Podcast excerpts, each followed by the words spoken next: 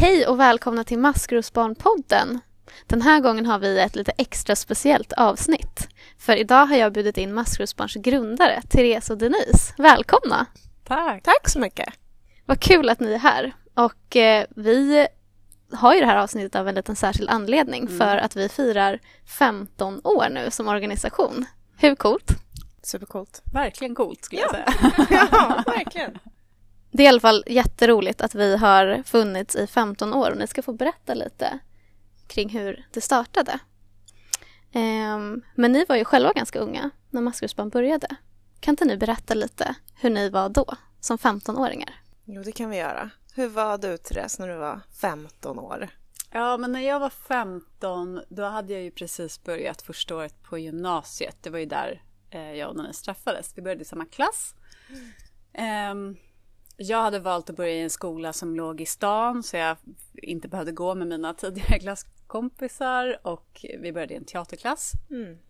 Och där eh, möttes jag och Denise. Och som 15-åring så var jag ganska så extrovert och lite jobbig och stökig och högljudd och så. Mm. Mm. Ja, det var du. Jag eh, tycker det är så himla svårt att veta hur jag var. Jag jag var absolut inte lika extrovert och stökig som du. Jag var nog eh, lite liksom ehm, tystare och eh, lugnare men mådde ju ganska dåligt. Mm. Så. Men det var det nog ingen som märkte. Nej, det syntes ju verkligen inte på dig så här på utsidan. För det är det ju många som har frågat under åren så här, mm. ja men såg du på Denise att hon också hade jobbigt hemma? Mm. Och så här, det gjorde jag ju verkligen inte när jag Nej. träffade dig första gången. Utan mm. vi typ klädde oss likadant. Alltså det var väl därför jag började prata med dig, att vi var lika liksom. Ja, mm. precis. Hur hade ni det liksom hemma när ni var 15 år? Mm. Jag hade precis för något år innan så hade jag flyttat till min pappa då så att jag hade det lite annorlunda. Jag bodde hos honom eh, men dessförinnan så hade jag eh, bott tillsammans med min mamma och min lilla syster och min mamma eh, mådde ju väldigt dåligt psykiskt. Eh, hon eh, var ganska våldsam både psykiskt och fysiskt. Ehm, och vi var ganska liksom kontrollerade hemma, jag och min lilla syster. Ehm, så det, eh, hemma hos mig då, hos mamma, var det liksom väldigt mycket osäkerhet och väldigt mycket rädsla och jag liksom ägnade ganska mycket av min tid åt att räkna ut typ, vilket humör kommer mamma vara på för det bestämde hur liksom resten av dagen och resten av veckan skulle vara. Så jag gick jättemycket liksom och, och räknade ut och väntade på vad som skulle hända. Mm. Och när jag var 15 då, när jag gick i gymnasiet och jag och Therese träffades, då var det liksom lite lugnare på den fronten men jag tror att jag där och då också kände att mycket grejer började så komma ikapp mig. Mm. Ju äldre jag blev och desto, desto mer medveten jag blev om mig själv och sådär så, där, så började jag ja, men känna och tänka olika saker kring vad jag hade varit med om. Mm. Mm. Hur hade du det då, Therese? Ja, alltså när jag började gymnasiet Alltså då hade jag nog en av de jobbigaste perioderna under, under min barndom eller under min tonårstid. Um, då hade min, min mamma hade både ett missbruk och eh, var bipolär, eller manodepressiv som man sa då.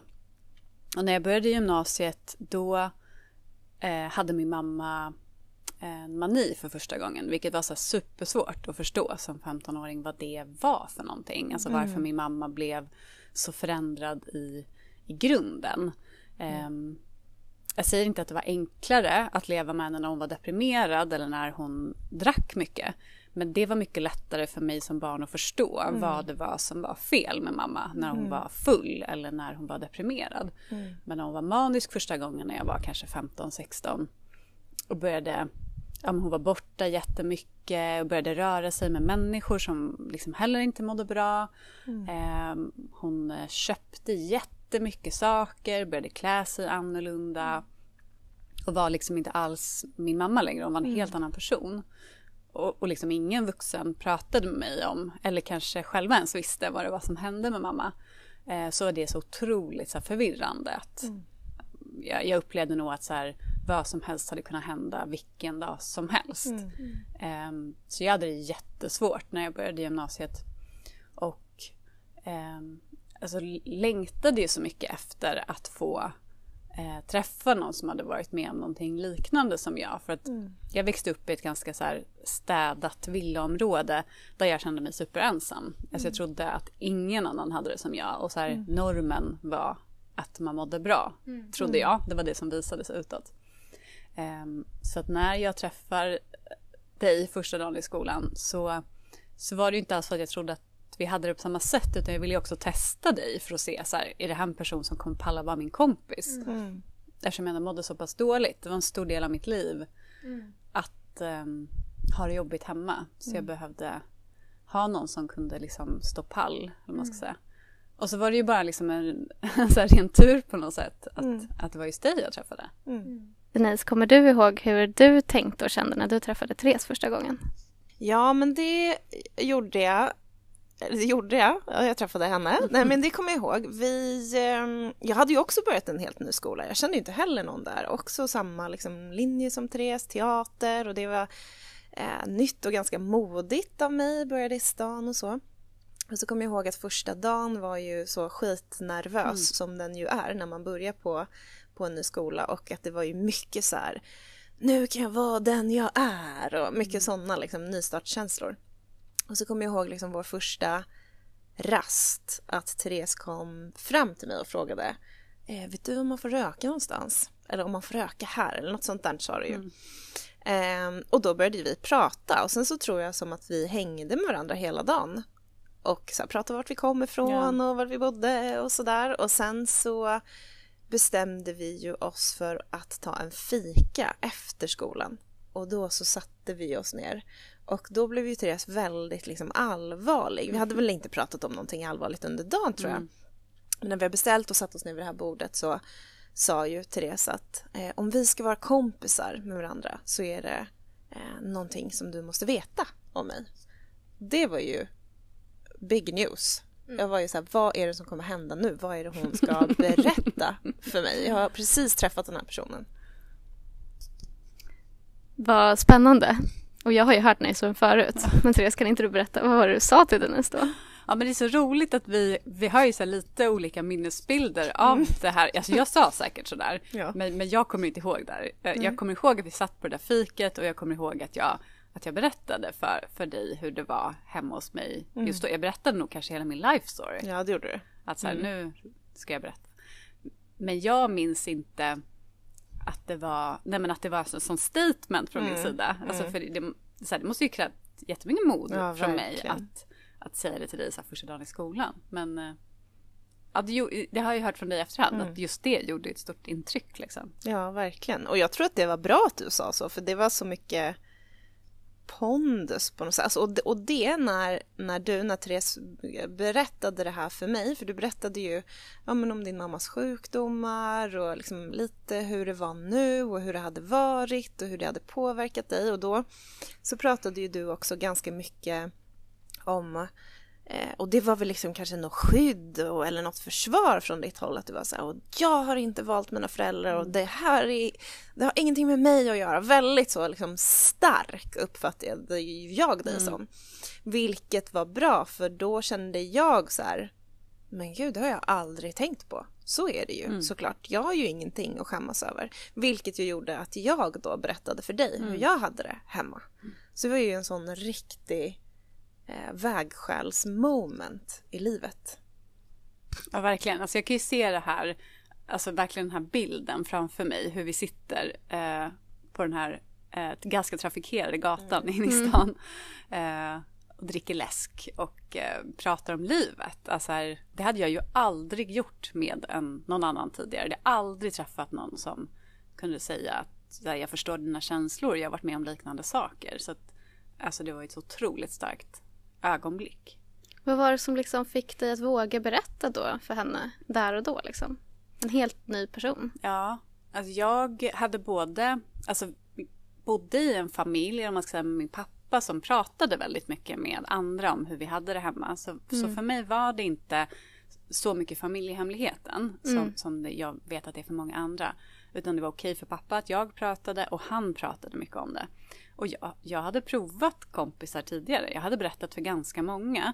Men liksom alltid mötts av att så här, åh du lever i en helt annan värld eller Mm. jag känner inte alls igen mig i det som du upplever. Så att jag trodde ju inte att Denise heller skulle ha det så. Nej. Jag ville väl testa henne för att se om hon skulle reagerat på ett dåligt sätt så hade jag inte orkat investera i vänskapen. Ja. Så tror jag att det var.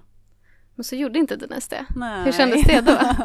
Nej men det var ju så jävla stort. Alltså det var stort då. Ja. Och som sagt nu så här. Eh, ja det är ju ännu mer än 15 år. Vad är det? 18 år sedan. Mm. Eh, så känns det ju fortfarande jättestort. ja. Coolt. Men Denise, då var ni kompisar under hela gymnasiet eller? Var det liksom start? Ja, det var verkligen startpunkten. Jag kommer liksom inte riktigt ihåg vad som hände sen. Det känns lite blurrigt. Men ja, det var ju absolut starten på, på flera års vänskap. Och jag tror att vi ganska snabbt, alltså när vi hade öppnat den dörren, då var ju den dörren öppen. Då var det ju fritt flöde liksom. Så eh, jag vet att vi pratade jätte, jätte, jättemycket med varandra. Det var ju såklart skitstort för oss att hitta någon som man kunde prata på det här öppna sättet och där man förstod och där det liksom inte var de här konstiga reaktionerna som du beskriver Therese och jag hade också upplevt att jag hade nog inte pratat lika mycket som, som du men eh, jag hade också försökt lite och hintat lite här och där och jag uppfattade det ofta som att folk blev obekväma eller till och med lite rädda eller också dömde mig och, och min familj. Så jag tror att vi pratade järnet, Ja. alltså vred och vände på allt som hände, allting som hade hänt och vad vi tänkte om det och eh, analyserade analyserade analyserade. Så det gjorde vi i jättemånga år, alltså pratade. Pratade hela nätterna, Ja. kommer jag ihåg. Vi sov mycket hos varandra och var väldigt mycket hos varandra. Eh, spenderade jättemånga timmar ihop, bara pratade.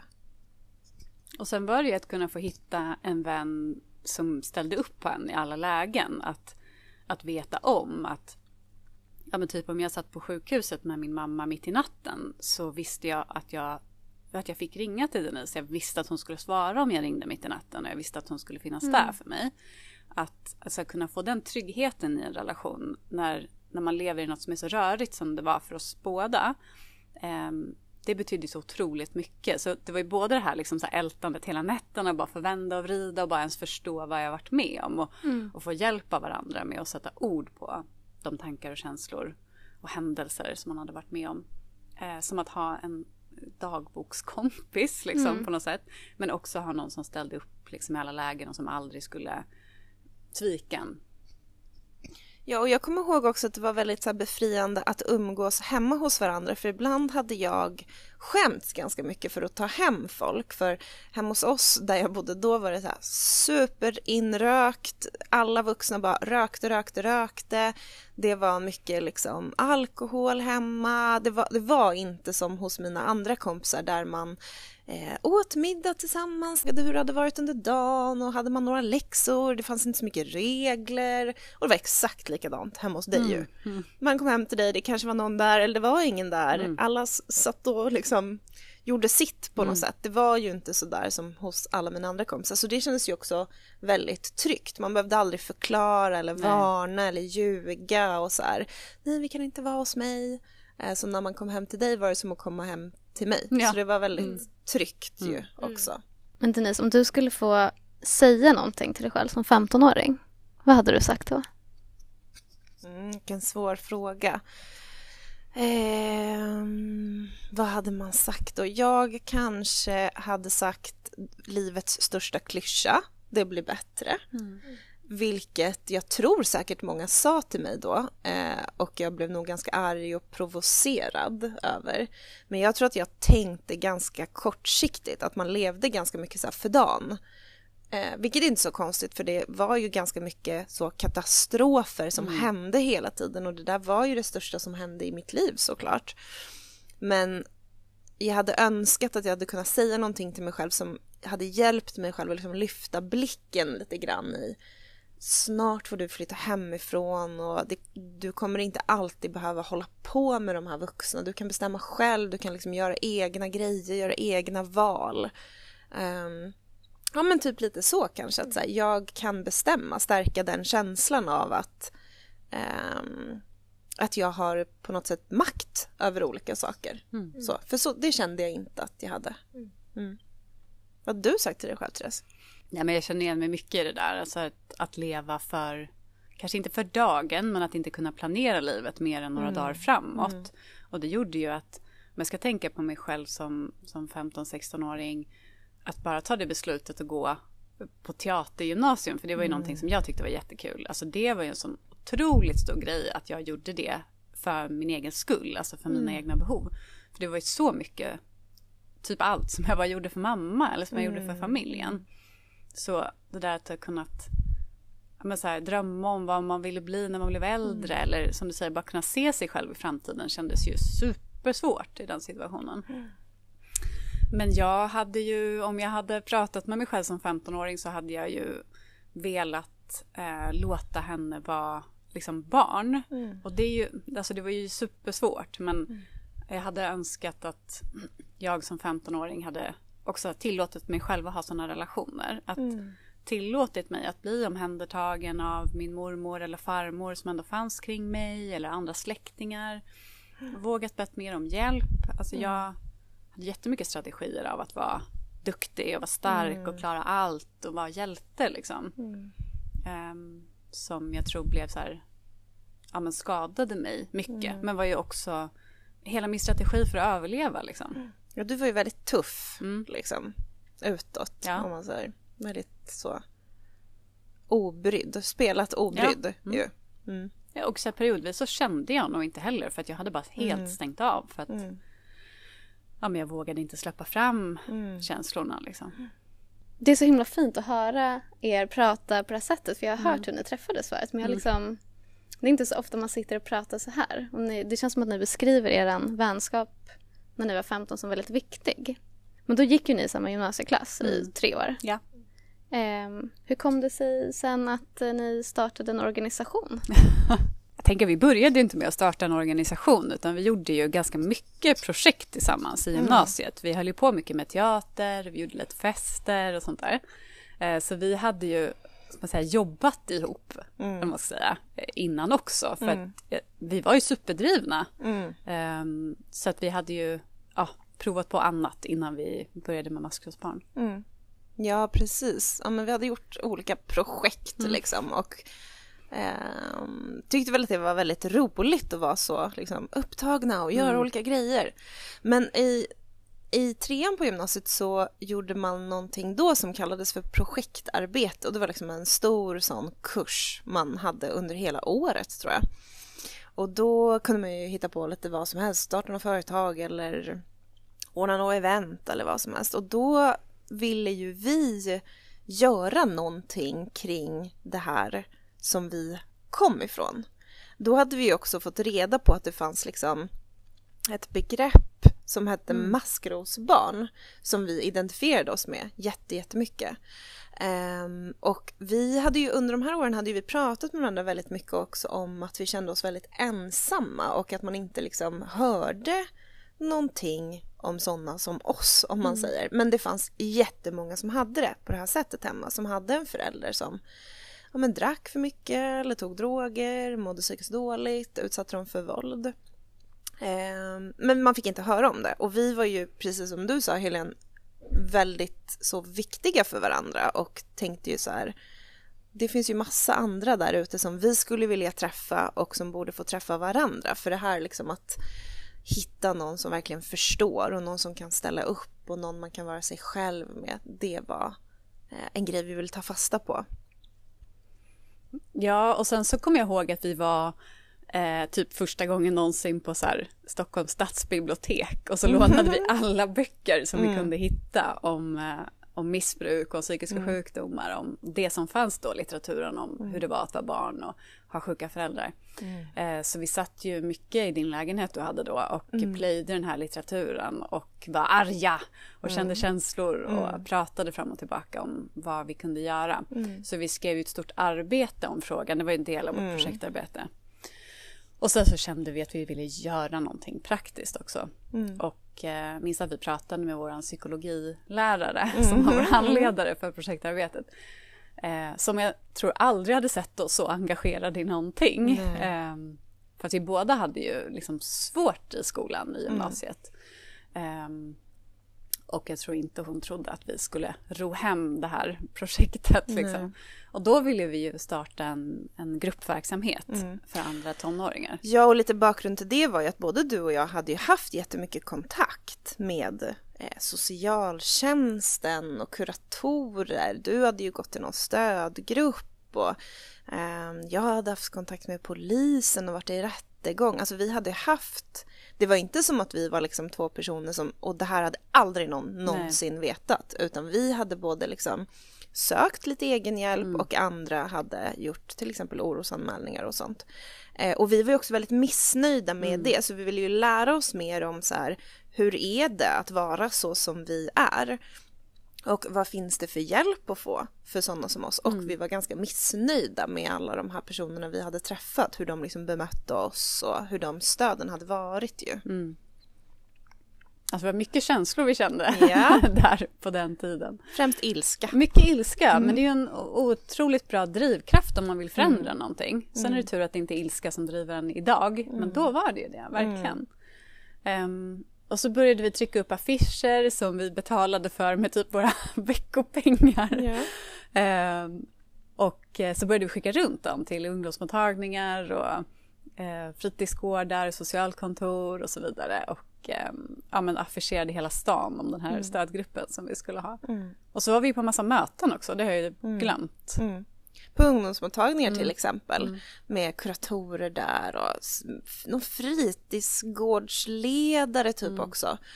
Och för, för vad vi tänkte var ju, för när vi läste allt det här också all den här bakgrunden så fick vi ju reda på att det var ungefär en halv miljon barn i Sverige som har en förälder som har ja, dricker för mycket, tar droger, mår psykiskt dåligt. Det var ju sjuka siffror. Det var ju liksom en halv miljon, 500 000 eh, barn och ungdomar i Sverige. Och vi bara, vart är alla de där barnen? Ja, och det betyder ju att det var eh, fem, sex, sju någonting elever i varje klass, i varje årskurs, i varje skola, i hela Sverige. Mm. Så bara i vår klass så var det ju vi två och kanske tre, fyra till. Mm.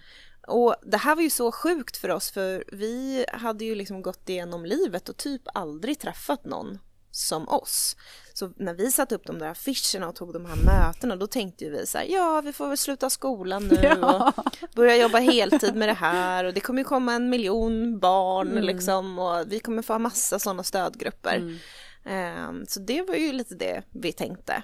Uh, och det hade ju vi också som bränsle för när vi träffade mm. de här vuxna så sa ju de väldigt ofta till oss, ja vi vet att eh, de här ungdomarna finns i den här skolan eller på den här ungdomsmottagningen men låt de vuxna ta hand om det här, mm. ni är för unga. Eller eh, vi träffar aldrig några sådana här barn. Så mm. vi hade ju den här halva miljonen som vi tyckte var helt orimligt mm. att man pratade på det här sättet om.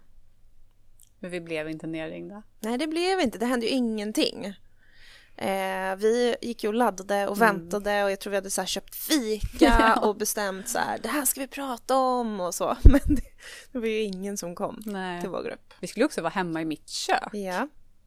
Eh, inte i mitt kök, min och pappas kök där jag bodde tillsammans ja. med honom. Där skulle vi ha stödgruppen hade vi bestämt. Ja. Men det kom ingen. Det var tråkigt. Ja. När laddat upp så länge och väntat och ja. väntat. Hade 500 000 barn på axlarna och ingen kom. Varför kom ingen tror ni? Ja, det finns ju massa svar på den frågan, men eh, vi började ju prata om det efter vi var tvungna mm. att utvärdera efter den här liksom, ballongen hade spräckts mm. på något sätt. Man bara, vad hände? Um, men jag tänker att det är både, både då och det är samma sak idag, att det är, det är svårt för barn att våga söka hjälp. Det är svårt mm. att, um, att, att uh, kanske att våga identifiera sig själv som mm. maskrosbarn. Alltså, idag är det jättetydligt för mig vad jag har varit med om, men det var det inte när jag var 15. Alltså, jag mm. visste inte att min mamma var psykiskt sjuk och jag mm. hade kanske inte ens tänkt att hon var alkoholist, för det är ju sådana som sitter på parkbänken. Min mamma dricker rödvin hemma. Alltså, mm. Det är så mycket som är um, svårt i den här första kontakten. Ja, men det finns ju hundra svar på den frågan, men jag tror att det Alltså jag hade ju aldrig gått till en sån stödgrupp. Aldrig. Dels hade jag nog inte vågat. Mm. Jag hade kanske inte trott att jag hörde hemma där. Jag tror att jag också tänkte att okej okay, men det som händer hemma är ju mitt fel. Mm. Det är ju jag som är jobbig, det är därför min mamma slår mig eller det är därför hon mår dåligt för att jag är jobbig. Så jag tänkte ju liksom att jag var ursprungsproblemet mm. och då hör man väl kanske inte hemma i den här kategorin till exempel. Mm, verkligen. Mm. Vad, vad hände sen då? Efter den här stödgruppen som inte riktigt blev av. vad hände då efter gymnasiet kanske? Ja, det började med att jag och Denise fick göra ett radioprogram eh, som inte finns kvar längre, men som sändes på P3. Mm. Eh, då vi eh, sa till hela Sverige så här, vi vill komma ut och föreläsa, eller vi vill berätta om det vi har varit med om för vuxna som arbetar med barn. Um, och då var det några platser, som, några socialkontor som, som hörde den förfrågan och som ringde oss. Mm. Så helt mm. plötsligt stod vi på SOS i en stadsdel i Stockholm och skulle mm. föreläsa. Ja, vi gjorde ju liksom massa konstiga saker mm. där kommer jag ihåg. Eh, men en, en insikt vi fick ju faktiskt när vi höll på att analysera varför ingen kom var ju att innan jag och Therese träffade varandra så hade ju vi typ aldrig träffat någon som öppet såklart, vi hade ju träffat massor men det fattade ju inte vi, som berättade om att de var ett maskrosbarn. Um, och det fanns ju mycket så fördomar som du sa att mm. så här, mm. min mamma kan ju inte vara alkoholist, de sitter ju på en parkbänk. Så tänkte jag också. Uh, jag tänkte nog också ganska mycket att här, min mamma kan ju inte vara psykiskt sjuk för de är ju sådana liksom som går runt på stan och pratar högt eller liksom, det var mycket i media på den tiden också om psykiskt sjuk man mördade någon kvinna och så var ju inte min mamma mm. alls. Så då tänkte vi att så här, okej okay, men vi börjar kanske lite i fel ände. Vi måste gå ut och prata om det här. Vi måste visa. Det var, det var viktigt för oss mm. också ju att så här, vi ska visa att man kan vara normal mm. även fast ens föräldrar är onormala, vad mm. det nu är. Så vi ville ju få andra att öppna upp sig, eh, våga prata om det här och visa på att så här, man kan välja själv och man kan ta olika beslut. Så där började ju lite mm. det med föreläsningarna också. Verkligen. Och, och sen så, ja, efter gymnasiet så jobbade och pluggade du och jag mm. med andra saker och reste mm. så här som många gör efter mm. studenten. Mm. Men vi jobbade ju hela tiden med maskrosbarn, liksom mm. ideellt. Vi hade ju inte någon mm. anställning då. Och så kommer jag ihåg att vi var ju på flera så här turnéer på skolor eh, långt ifrån där vi bodde och fick sova typ i rektorns friggebod eller liksom man gjorde så här sju föreläsningar på en dag, typ mm. på en högstadieskola i någon liten ort. Mm. Eh, så vi var ju runt väldigt mm. mycket de åren, även fast vi jobbade med annat mm. och så också. Mm. Precis, så det var väldigt mycket föreläsningar och mycket så, var med på någon radioprogram och mm. några artiklar, så vi liksom jobbade ju lite parallellt med att eh, få andra att prata om den här frågan också fint att ni inte gav upp liksom ja. efter den här stödgruppen. Att ni fortsatte. Och så ni jobbade liksom ideellt då i början. Mm. När skulle ni säga att Maskrosbarn startade? Um, ja, alltså vi skickade in en blankett till Skatteverket, starta en ideell förening eh, 2005 mm. och så mm. blev den registrerad 2006. Men 2005 så startade vi Maskrosbarn. Ja, det gjorde vi. Mm. Startade Maskrosbarn med massa föreläsningar och och nu har det växt jättemycket. Mm. Och jag kommer ihåg att jag var ganska ung när jag hörde talas om maskrosbarn och det var ganska tidigt ändå. Um, och jag kommer ihåg att jag tyckte att det var så häftigt på samma sätt som ni själva har beskrivit att så här, höra, höra någon berätta saker som jag själv hade känt men inte hade kunnat sätta ord på och prata om så jättesvåra ämnen och saker, saker ni hade varit med om. Eh, men också så här, såg ut som helt vanliga personer.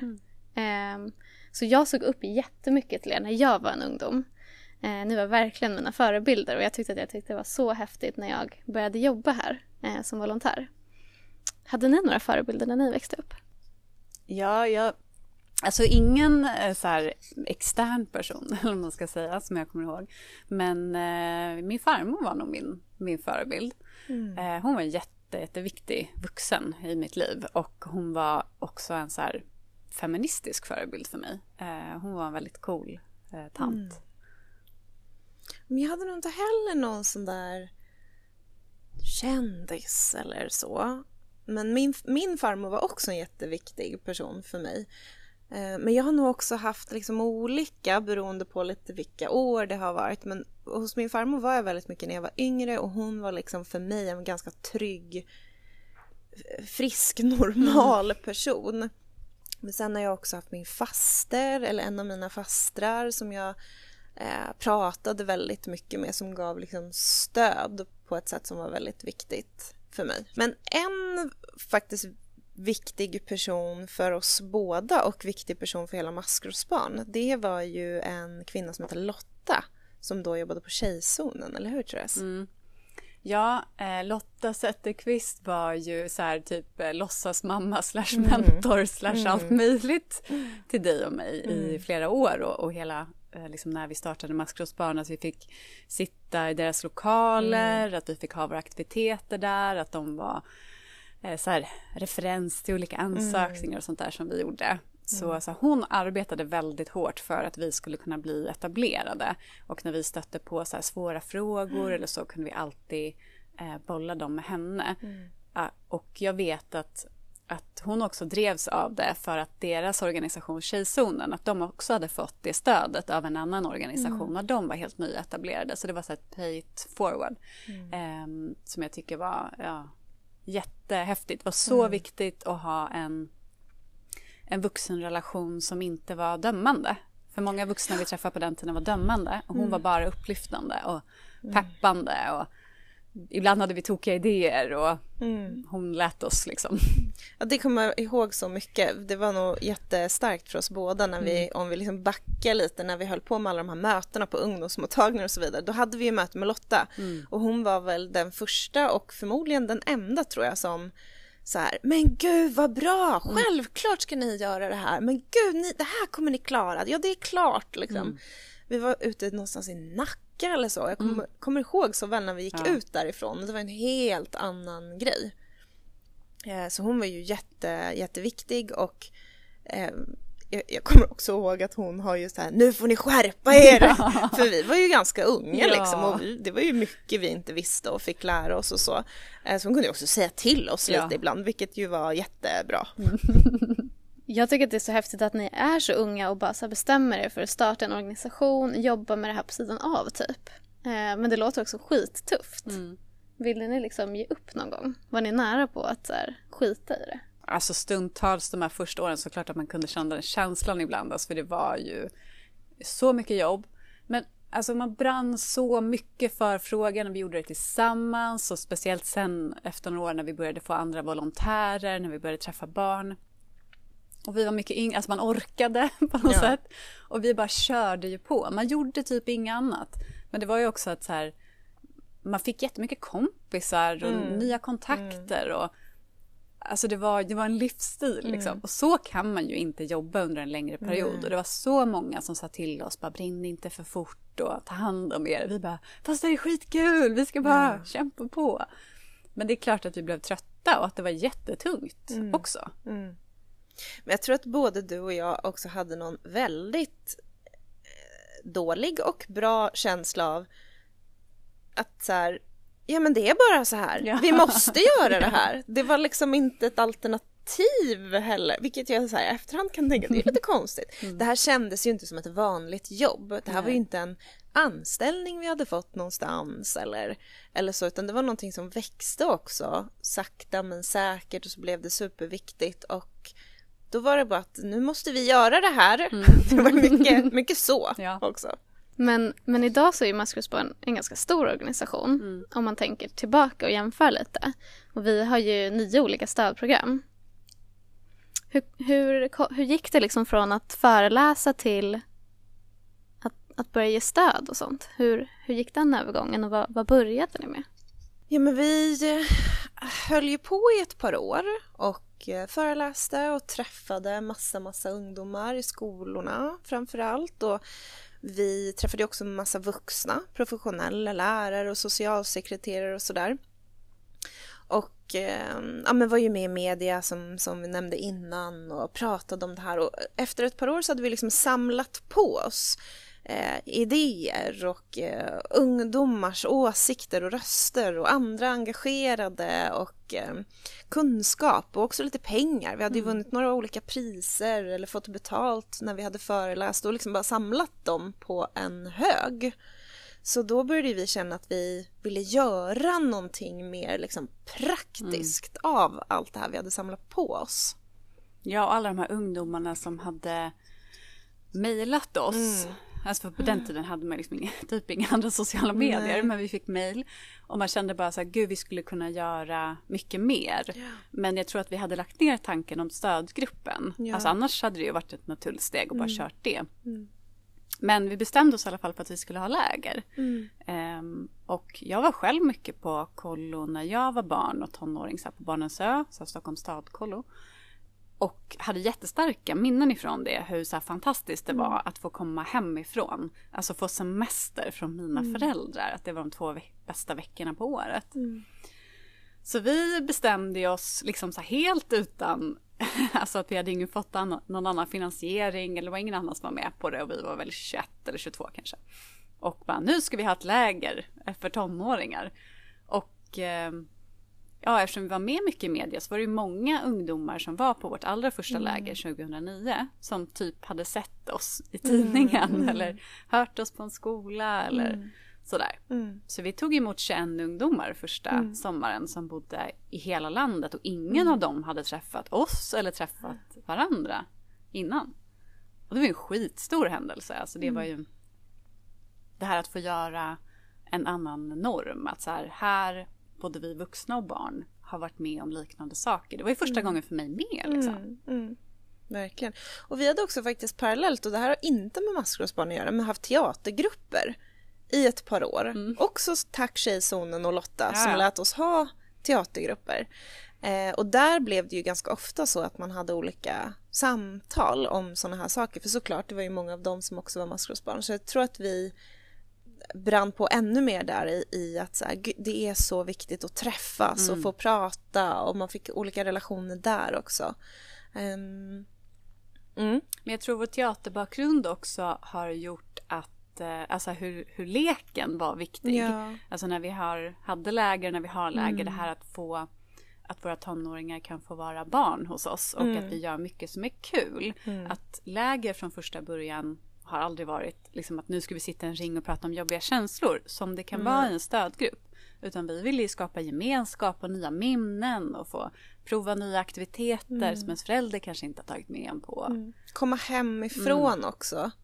Eh, att liksom få vara någon annanstans som är en mer liksom trygg, trygg plats mm. med bara, bara andra maskrosbarn.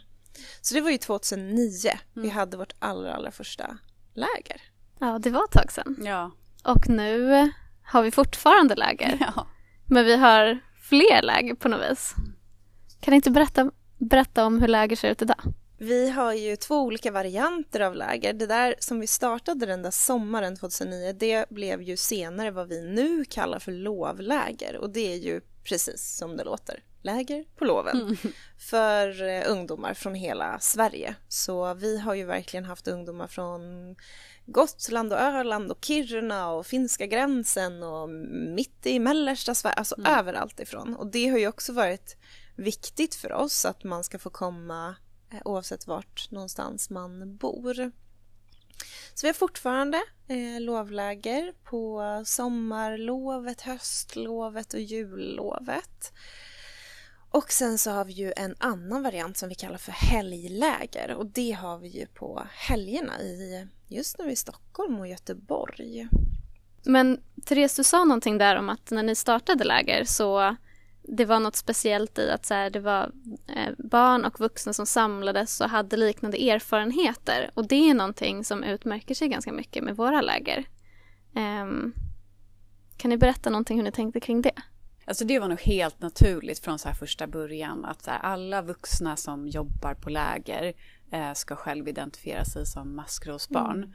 Mm. Eh, så då, då var det nog bara en självklarhet. Jag tror mm. inte ens vi reflekterade kring det. Mm. Men det är ju så det har fortsatt sen att alla lägerledare och alla mm. som jobbar med stöd på maskrosbarn identifierar mm. sig själva som maskrosbarn. Mm.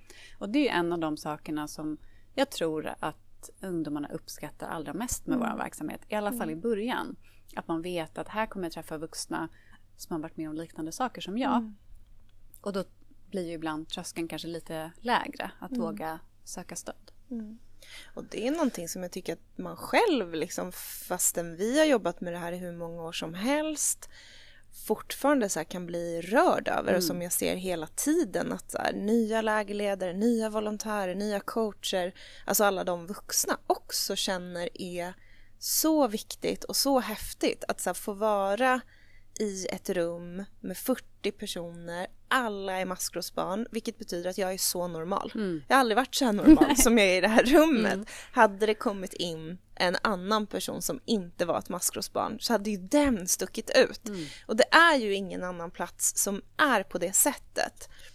Vilket ju gör våra liksom sammanhang, våra läger till en så himla himla trygg plats. Att här är vi normen. Mm. Det är vi som är liksom de mest normala här. Mm. Ja, och det, det är någonting som verkligen känns när man själv är på läger. Jag har ju också varit på jättemånga läger. Um, och det som också, jag tycker också är så häftigt med att läger har funnits så länge är ju att det, de ungdomarna som gick i början på era läger, de har ju vuxit upp. De är ju mm. vuxna nu. Mm. Och några av dem jobbar ju på våra läger. Vilket är ascoolt. Att det liksom bara fortsätter flöda runt i en härlig cirkel på något vis. Mm. Um, men har ni några, liksom, vad, vad, har ni för bra minnen från de här lägren? Har ni något särskilt som ni tyckte var extra bra? Oj, vad svårt. Alltså det är ju så mycket. Mm. Men, men du är inne på någonting där, Helene, för att jättemycket handlar ju om relationerna. Mm. Att så här, vissa personer, jag jobbar ju fortfarande på läger, det gör ju du mm. också Denise. Mm.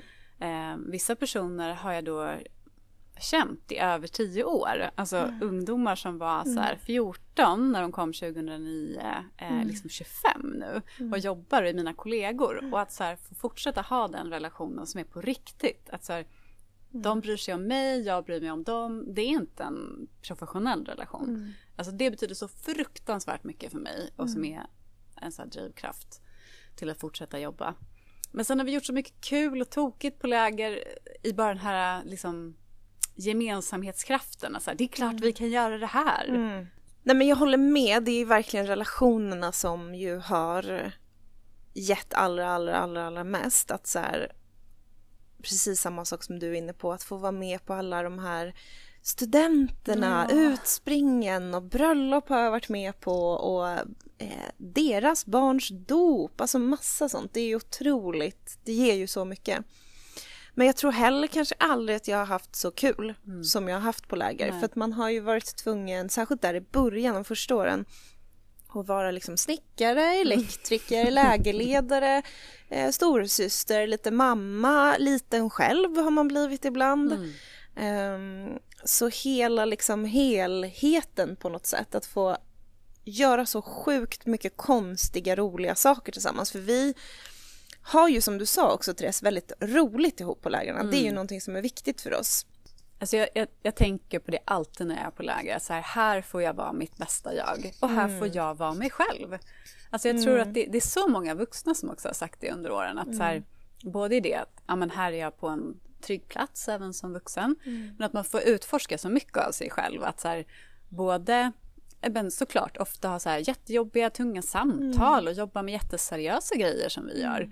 Men också liksom gå upp skittidigt på morgonen för att göra en kärleksbrunch till alla mm. ungdomar. Och har man inte bakat muffins innan så kommer man lära sig det när man är mm. ledare på läger. Och man är snickare och mm. man, alltså det är så mycket. Mm. Och att kunna få känna så här, jag ger av hela mig och jag är totalt i nuet. Det går inte att vara någon annanstans mm. än Ja, det är väldigt skönt. Det är mindfulness på hög nivå. Ja. Jag kommer faktiskt ihåg det första lägret jag var på någonsin som ju jag skulle kunna prata en hel podd om bara det lägret så. Men när jag kom hem därifrån, hur konstigt det kändes. Att jag var också så fylld med så här, det här är ju det viktigaste som finns mm. i hela världen. Att det var just det där man hade varit totalt här och nu i två veckor. Jag hade inte tänkt på hur jag hade det eller på nyheter eller jag hade inte brytt mig om hur jag såg ut för vi var liksom ensamma på en lägergård och det var bara vi som var hela världen. Så det är någonting så fint i det där också att få skapa sig ett eget litet universum mm. och det är bara vad som händer där och då som är relevant och viktigt. Det är någonting väldigt eh, avslappnande och så närvarande i det som är otroligt mm, ju. Verkligen. Och läger är ju fortfarande en väldigt, ett väldigt populärt stöd som vi har. Det är ju många ungdomar som vill komma på mm. läger och många ungdomar som fortfarande tycker att det är så himla roligt att vara på läger. Men Therese, vem är det som får komma till maskrosbarn? Ja, eh, man får komma till maskrosbarn om man identifierar sig själv som maskrosbarn och då undrar man hur gör man då? då? Jo, men om man är mellan 13 till 19 som är vår målgrupp och man tycker själv att så här, jag blir påverkad negativt mm. av min förälders eh, drickande eller användande av droger eller kanske läkemedel eller spel. Mm. Eller hur min förälder mår eller så här, bråk och så här, våld hemma i min familj. Om det påverkar mig negativt, då får jag vara på maskrosbarn. Mm. Så som barn så bestämmer man ju det själv. Eh, vi behöver inte ha liksom ett intyg från någon och föräldern behöver absolut inte ha en diagnos. För det mm. är det verkligen inte alla föräldrar som har. Mm. Alltså jag var 18 när min mamma fick sin diagnos. Mm. Um, och det är det ju många som undrar över, utan mm. man bestämmer ju det själv. Verkligen, och det är ju någonting som blir um, en fråga vid varje läger med nya ungdomar ju. Att det är många som kommer dit och funderar mm. ju så på men vi har det ju ganska bra just nu. Borde jag kanske inte vara här då? Eller som du sa, min förälder har ingen diagnos. Eller jag vet inte riktigt. Mm. Eller jag bor ju någon annanstans nu eller jag bor hos en förälder som är frisk och så. Och allting är okej, det spelar mm. ingen roll. Vi, vi mäter inte Nej. vem som har det jobbigast, för det går inte att göra det. Utan det räcker med att man någon gång själv liksom har känt de här känslorna. Ju. Det är inte vårt jobb på något sätt att utreda eller hålla på, utan jag tänker att eh, man får komma om man vill komma. Mm. Så. Denise, vad skulle du säga till någon ungdom som kanske lyssnar som är där du var för 15 år sedan? Men jag kanske skulle säga lite samma som jag hade sagt till mig själv. Um, det där klyschiga igen då om att det blir bättre. Men, men kanske också att, um, att uh, prata med någon. Att verkligen våga göra det. Eh, och det kan vara vem som helst. Det kan vara en kompis eller någon man är ihop med eller en vuxen eller en skolklass. Alltså vem som helst. Ehm, för man är ju liksom kommer en annan klyscha här, men ensam är ju inte stark. Jag tror att jag också tänkte det ganska mycket när jag var yngre att jag klarade saker själv och Eh, ingen förstod mig eller ingen skulle kunna förstå mig eller ingen eh, skulle kunna hjälpa mig. Men eh, det är så himla viktigt att liksom dela med sig, pysa ut ur sin inre ballong brukar vi säga på läger ibland. Att liksom allt jobbigt och svårt man är med om det lägger sig någonstans där inne och det liksom växer och växer och växer och det måste man få pysa ut ibland. Och sen tänker jag med det där att jag tror att både så jag och många har ju berättat och fått ett dåligt bemötande ja. även ja. av professionella, alltså typ skolkuratorn eller så. Mm. Och då tänker jag att det är viktigt att man inte ger upp bara mm. för att mm. en person inte ger ett bra bemötande. Mm. Utan man kanske får gå in i det och tänka så här, jag kommer kanske få berätta för flera stycken innan jag träffar en person jag känner så pass mycket tillit för att jag mm. eh, vill fortsätta liksom mm. snacka med.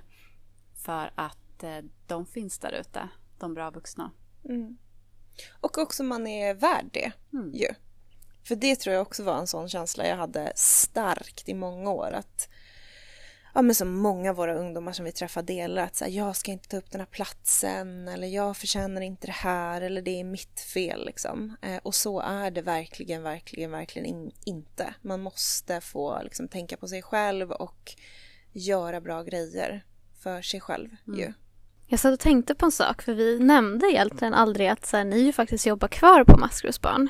Eh, ni har liksom inte bara grundat och sen gått vidare, eh, utan ni jobbar kvar här och det förstod man kanske när man hör och ni pratar om läger och ni fortfarande jobbar på läger och sådär. Men skulle inte ni vilja säga någonting om vad ni gör i organisationen nu? Mm, ja, den säger jobba kvar hela tiden. Mm. så vi har hängt med varandra typ varje dag i 15 år nu. Mm. Det är många som jobbar på maskrosbarn som har jobbat här jättelänge, så det är inte bara jag och Denise. Ehm, men till frågan, jag jobbar som utvecklingschef idag. Ehm, och det betyder att jag har hand om maskrosbarn i framtiden, brukar jag säga. Mm.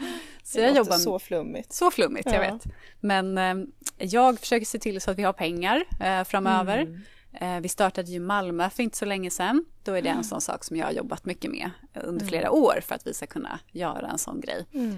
Ehm, och jag är fortfarande också mycket ute och pratar om maskrosbarn och så. Mm. Precis, och jag jobbar med allt vårt stöd. Nu har vi pratat om läger, eh, men vi har ju massa andra stöd också. Vi har ju ett coachprogram och vi har en ungdomsgård och vi har kuratorer som man kan träffa både fysiskt men också på nätet. Vi har en chatt och ja, vi har massa, vi har nio stycken stödprogram. Så jag jobbar med alla som jobbar med dem och eh, ser till att de är bra och eh, pratar mycket om vad vi ska göra på de stöden och vad vi ska ha för liksom, övningar och vad vi ska prata om och, och sånt. Så jag håller på med stödet. Men Denise, då kanske du kan svara på om om man, om man nu lyssnar här på podden och känner att man känner igen sig eller skulle vilja ha stöd från maskrosbarn på något vis. Hur gör man då? Men då kan man gå in på vår hemsida och det är ju maskrosbarn.org. Och där finns det jättemycket bra information om våra olika stöd. Eh, för det beror ju lite på vart man bor. Vi har ju en chatt som är öppen eh, sex dagar i veckan eller sex kvällar i veckan.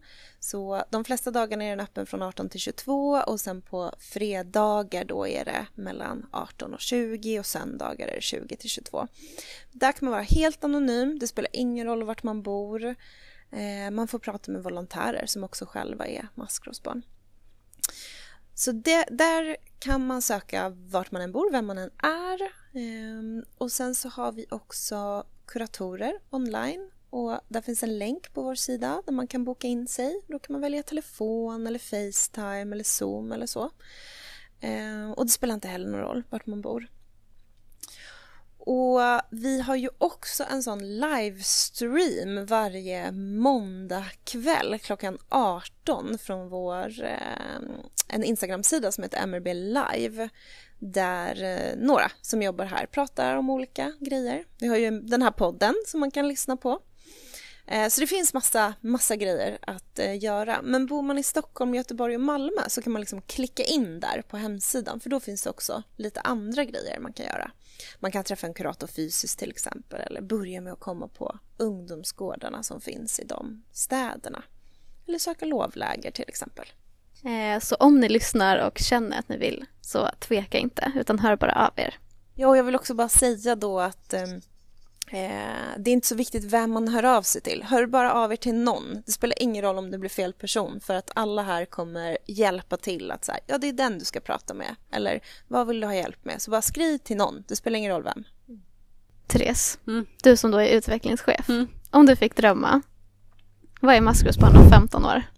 15 år till? 15 Det dubbla år till. Maskrosbarn 30 år. Um, wow, det är en så här svindlande tanke verkligen. Det är så svårt att se det framför sig.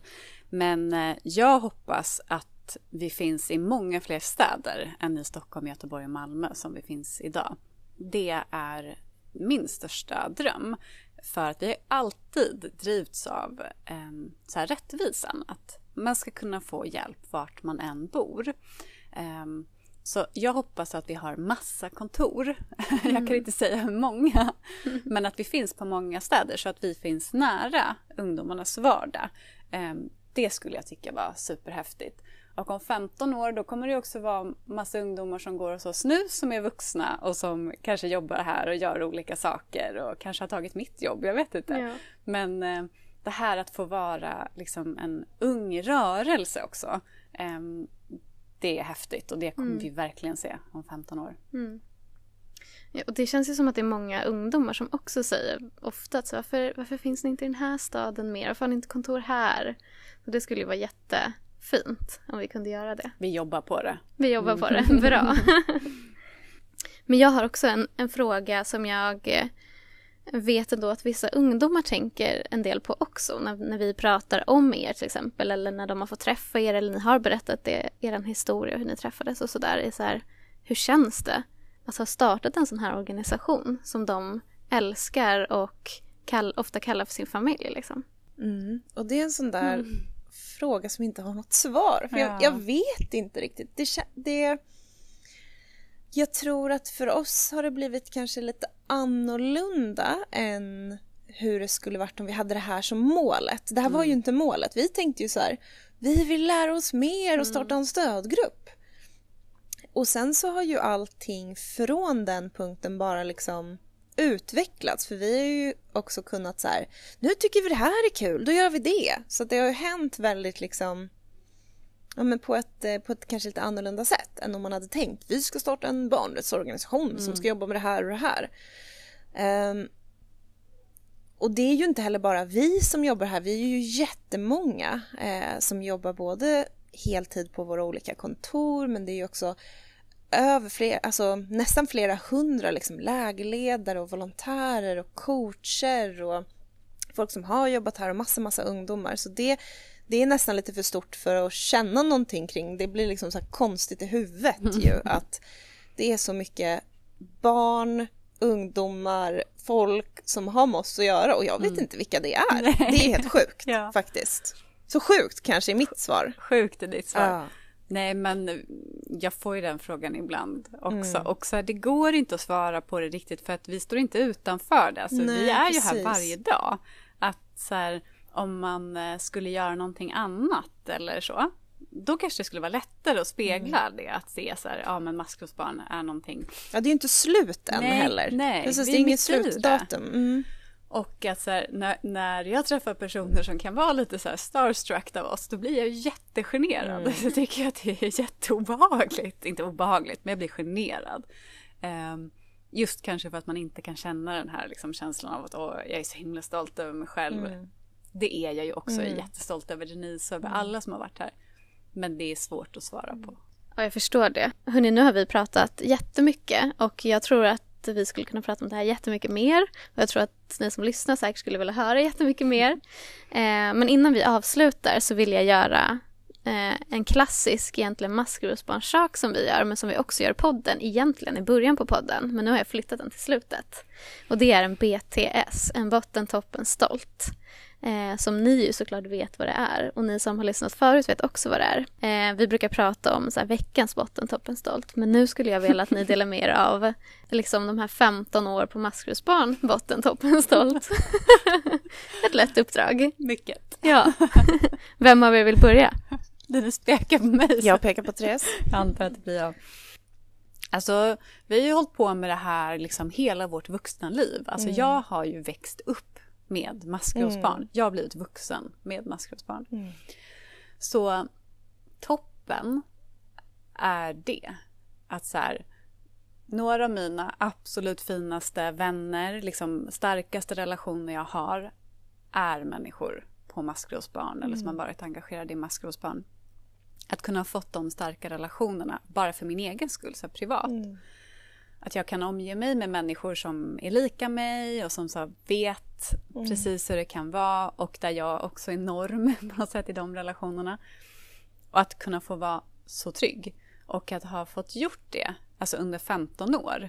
Först bara Denise och jag och sen med fler och fler personer. Så för min del att kunna få ha haft det i mitt liv tror jag jag vet inte vem jag hade varit mm. utan det. För det har också läkt mig mycket liksom, mm. i mina svagheter och när jag har haft det jobbigt och sådär. Eh, men sen så är ju toppen också att, eh, som vi var inne på förut med läger, att jag har aldrig varit så glad som vissa gånger jag har varit mm. glad på maskrosbarn när vissa mm. saker händer mm.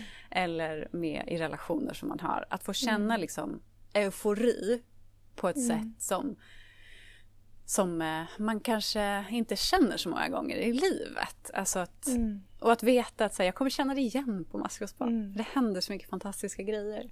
Det finns mycket andra toppen också, men det säger jag i toppen. Um, jag är stolt över att um, vi har uh, så här, hållit fokus i 15 år. Mm. Att jag och Denise hade en idé när vi var 18 år gamla. Vi skulle jobba med en viss målgrupp vi skulle göra liksom, vissa saker och det är det vi har fortsatt göra. Mm. Vi har gjort det mycket mer och på många fler ställen. Men vi har hållit oss till det. Mm. Och hur många gånger folk än har sagt att det där kommer inte gå eller kan inte mm. också göra det här. Eller försökt övertala oss så har vi sagt nej. Mm. Och vi har haft integritet eh, och det är det som har gjort att vi har kommit dit vi är idag. Mm. Eh, det är jag så himla stolt över. Botten, eh, kanske mitten av de här 15 åren då. Eller kanske efter några år när vi hade kämpat på och haft all glöd och bara allt var möjligt och vi jobbade dygnet runt. Så tog ju det också ut sin rätt lite. Att vi var nog i en period, alla vi som jobbade på på kontoret då, där det var väldigt tungt. Alltså det hände mycket saker i mitt liv som var tungt. Min mamma gick bort under den här perioden och jag jobbade alldeles för mycket och mådde ganska dåligt under den mm. perioden. Mm. Um, och att vi, hela organisationen var liksom tvungen att så här, nu måste vi komma ur det här. Mm. För så här kan det inte fortsätta vara. Så att vi kan komma mm. på andra sidan så att maskrosbarn kan få bli det där som det har potential att bli. Så det var liksom ett tufft år för mig. Mm. Jag säger tack. Ja. eh, gud, nu blir det som att jag nästan bara vill säga exakt samma som du för att jag börjar tänka i samma banor. Mm. Men om jag ska säga botten, botten, botten, botten. Men alltså det måste nog ändå bli samma där, när det hade varit lite för många år av harvande. För att man orkar ju, man, man har ju en hög energi och kan ju liksom Eh, leva jättemycket på det här vi har varit inne på, relationerna och det är så kul och nu händer det här galna. Alltså vi får ju hela tiden massa energi. Men när man har gjort någonting i ganska många år så börjar man ju bli ganska trött. Um, och jag hade också nått, nått några tuffa år där, där jag um, pluggade samtidigt och det var mycket som sket sig hit och dit och det var mycket problem liksom så som det ju blir när man har startat någonting som bara växer på. Um, så det tog väl ut sin rätt också när man inte kunde se framåt så mm. mycket. För det kändes lite där och då som så här, ja och det kommer alltid vara så här och det kommer inte jag orka. Så då har jag nästan lust att skita i allt. Så. Så det får nog ändå bli ungefär samma botten då. Eh, toppen tror nog kanske att, alltså min toppen får också vara samma. All, alla liksom de här mötena, de här människorna man har fått träffa, både rent privat, att ha fått alla de här fina relationerna, men också så är det liksom toppen för sådana här små pyttesaker för mig kanske, men när jag ser så här, två ungdomar blir kompisar som aldrig hade träffats he hemma liksom. De hade inte blivit kompisar om de gick i samma skola och, och de här ungdomarna bor på två helt olika ställen i, i Sverige. Sådana saker som kan förändra deras liv säkert supermycket. Att få ha träffat någon precis som vi träffade varandra. Eh, men som jag ser liksom på avstånd. Jag ser det i sociala medier att de börjar bli jättenära eller man ser det på ett läger eller på, på vår ungdomsgård. Det tycker jag är helt sjukt. För jag vet ju hur viktigt det kan vara, eller hur, hur viktigt det var för mig, en sån viktig relation. Att det bara händer överallt, hela tiden, är så jävla toppen. Mm. Alltså. Jag vill säga samma stolt som dig med, men jag ska välja faktiskt en annan som jag tar lite för givet. Men jag, jag tror att det är lite samma som jag var inne på förut kring läger, att man skapar sitt universum. Och det är jag väldigt stolt över, för det universumet är väldigt liksom ska man säga, intensivt på läger men det universumet med allt vad det innebär är också med på våra kontor och i alla stöd som vi har. Och vi har ju på något sätt skapat så här, så här vill vi prata med varandra. De här sakerna pratar man inte om för det är oskönt eller den här eh, toleransen har man mot varandra, det här accepterar man hos varandra. Alltså den liksom stämningen, den känslan av att man får vara som man är fastän man är ganska konstig, som mm. jag ju är. Um, att det smittar ju också, för man märker ju också när barnen börjar vara här och, och alla engagerade när de är här, att de också faller in i den trygga, bekväma så här är vi mot varandra. Nu låter det så himla flummigt. Ni nickar, för ni förstår ju vad jag menar. Men det tror jag jag är väldigt stolt över, att så här, ha skapat en sån plats för mig själv i livet där jag inte behöver förhålla mig till eh, allt annat. Och att få ha skapat då tillsammans med Therese och alla andra här en sån plats för så många andra. Att man kan gå till sitt jobb eller till sitt ideella uppdrag eller till sitt stöd och det är en väldigt, väldigt trygg plats. Det är jag jättestolt över. Tack! Gud vad fint att ni träffades för 15 år sedan. Och vad fint att ni har kommit till podden och pratat om det. Jag känner mig så glad och så här lyckotur att så här, ja, men ni träffades och att ni kämpade på och inte gav upp. Och att vi är där vi är idag. Och att vi alla liksom får vara del och skapa vad maskrosbarn är och vad maskrosbarn blir. Det är så fint. Och jag vill säga jättestort tack för att ni kom hit och berättade om, om hur ni träffades och hur det grundades. Och tack till er som har lyssnat. Ehm, jag hoppas att vi hörs i nästa podd. Hej då! Hej då! Du kan klättra så högt som du vill. Det är ditt liv, ingen annan säger till. Sikta mot toppen, dit du vill nå. Fortsätt att kämpa, du vet att det går. Du kan klättra så högt som du vill. Det är ditt liv, ingen annan säger till. Sikta mot toppen, dit du vill nå. Fortsätt att kämpa, du vet att det går. Det finns så mycket skit som händer hela tiden. Men vi är skapta för att överleva livet. En svår uppväxt med rädsla och hat. Men vi var för små för att kunna slå tillbaks.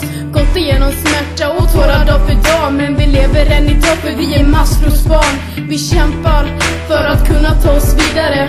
Vi är starka, tillsammans är vi krigare. Vi borde inte skämmas, vi ska vara stolta. För det finns folk som inte fattar hur vi orkar. Vi ska kämpa, vi ska klara. För maskrosbarn är vi födda till att vara. Ett maskrosbarn slutar aldrig kämpa. De försöker fast de kan få vänta. För det är det som gör oss starka och unika. Enskilda individer olika men ändå lika. Du kan klättra så högt som du vill. Det är ditt liv, ingen annan säger till. Sikta mot toppen, dit du vill nå. Fortsätt att kämpa, du vet att det går. Du kan klättra så högt som du vill. Det är ditt liv, ingen annan säger till. Sikta mot toppen, dit du vill nå. Fortsätt att kämpa, du vet att det går. Jag vet att det känns tufft, försök att blicka fram. Finns ju för att kunna ta hand om varann. Känner liknande känslor om hur kärlek blev hat När dagarna blev tunga bestod av skrik och prat om det är en tröst har vi gått i samma spår. Även som det känns som ingen annan förstår Måste vrida in och ut. På det som är ditt liv Tänk dig efter vad du vill så du i hjärtat känner frid. Skapa dig en framtid, du är värd att må bra. Kolla på Therese och vad hon blivit idag. Hon har varit som du, legat i botten på ett hav. Men kämpade sig upp och skapade maskrosbarn Hennes ord är så sanna, precis som hon sa. Även om man mått väldigt dåligt kan man må väldigt bra. Vi vet att du klarar, vi vet att du kan. Det är aldrig för sent, bara greppa någons hand du kan klättra så högt som du vill. Det är ditt liv, ingen annan säger till. Sikta mot toppen, dit du vill nå. Fortsätt att kämpa, du vet att det går. Du kan klättra så högt som du vill. Det är ditt liv, ingen annan säger till. Sikta mot toppen, dit du vill nå. Fortsätt att kämpa, du vet att det går.